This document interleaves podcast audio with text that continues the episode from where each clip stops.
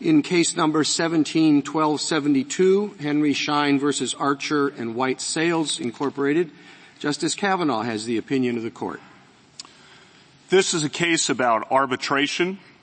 In 1925, Congress passed and President Coolidge signed the Federal Arbitration Act. Under the Act, arbitration is a matter of contract, and courts must enforce arbitration contracts according to their terms. Applying the Act, we have held that parties may agree to have an arbitrator decide not only the merits of a particular dispute, but also gateway questions of arbitrability, such as whether the parties' agreement covers a particular controversy. Even when the party's contract delegates the threshold arbitrability question to an arbitrator, the Fifth Circuit, in this case, and some other courts of appeals have determined that the court, rather than an arbitrator, should decide the threshold arbitrability question if, under the contract, the argument for arbitration is wholly groundless. Those courts have reasoned that the wholly groundless exception enables courts to block frivolous attempts to transfer disputes from the court system to arbitration. The question here is whether the wholly groundless exception is consistent with the text of the Act and with our precedent. We conclude that it is not. We must interpret the Act as written, and the Act in turn requires that we interpret the contract as written.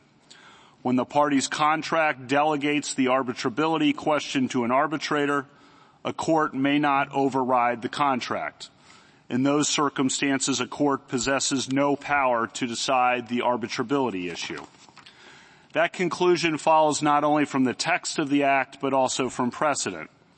We have held that a court may not rule on the potential merits of the underlying claim that is assigned by contract to an arbitrator, even if the claim appears to the court to be frivolous.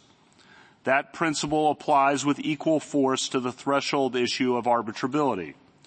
Just as a court may not decide a merits question that the parties have delegated to an arbitrator, a court may not decide an arbitrability question that the parties have delegated to an arbitrator. In an attempt to overcome the statutory text in this court's cases, the party opposing arbitration here, a business known as Archer and White, advances several arguments. In cases like this, as Archer and White sees it, the arbitrator will inevitably conclude that the dispute is not subject to arbitration and then send the case back to the district court. So why waste the time and money? The short answer is that the Act contains no wholly groundless exception and we may not engraft our own exceptions onto the statutory text. In addition, contrary to Archer and White's claim, it is doubtful that the wholly groundless exception would save time and money systemically, even if it might do so in some individual cases. Archer and White assumes that it is easy to tell when an argument for arbitration of a particular dispute is wholly groundless. We are dubious. The exception would inevitably spark collateral litigation over whether a seemingly unmeritorious argument for arbitration is wholly groundless as opposed to groundless. We see no reason to create such a time-consuming sideshow. Archer and White further assumes that an arbitrator would reject arbitration in those cases where a judge would conclude that the argument for arbitration is wholly groundless. Not always. After all, an arbitrator might hold a different view of the arbitrability issue than a court does, even if the court finds the answer obvious.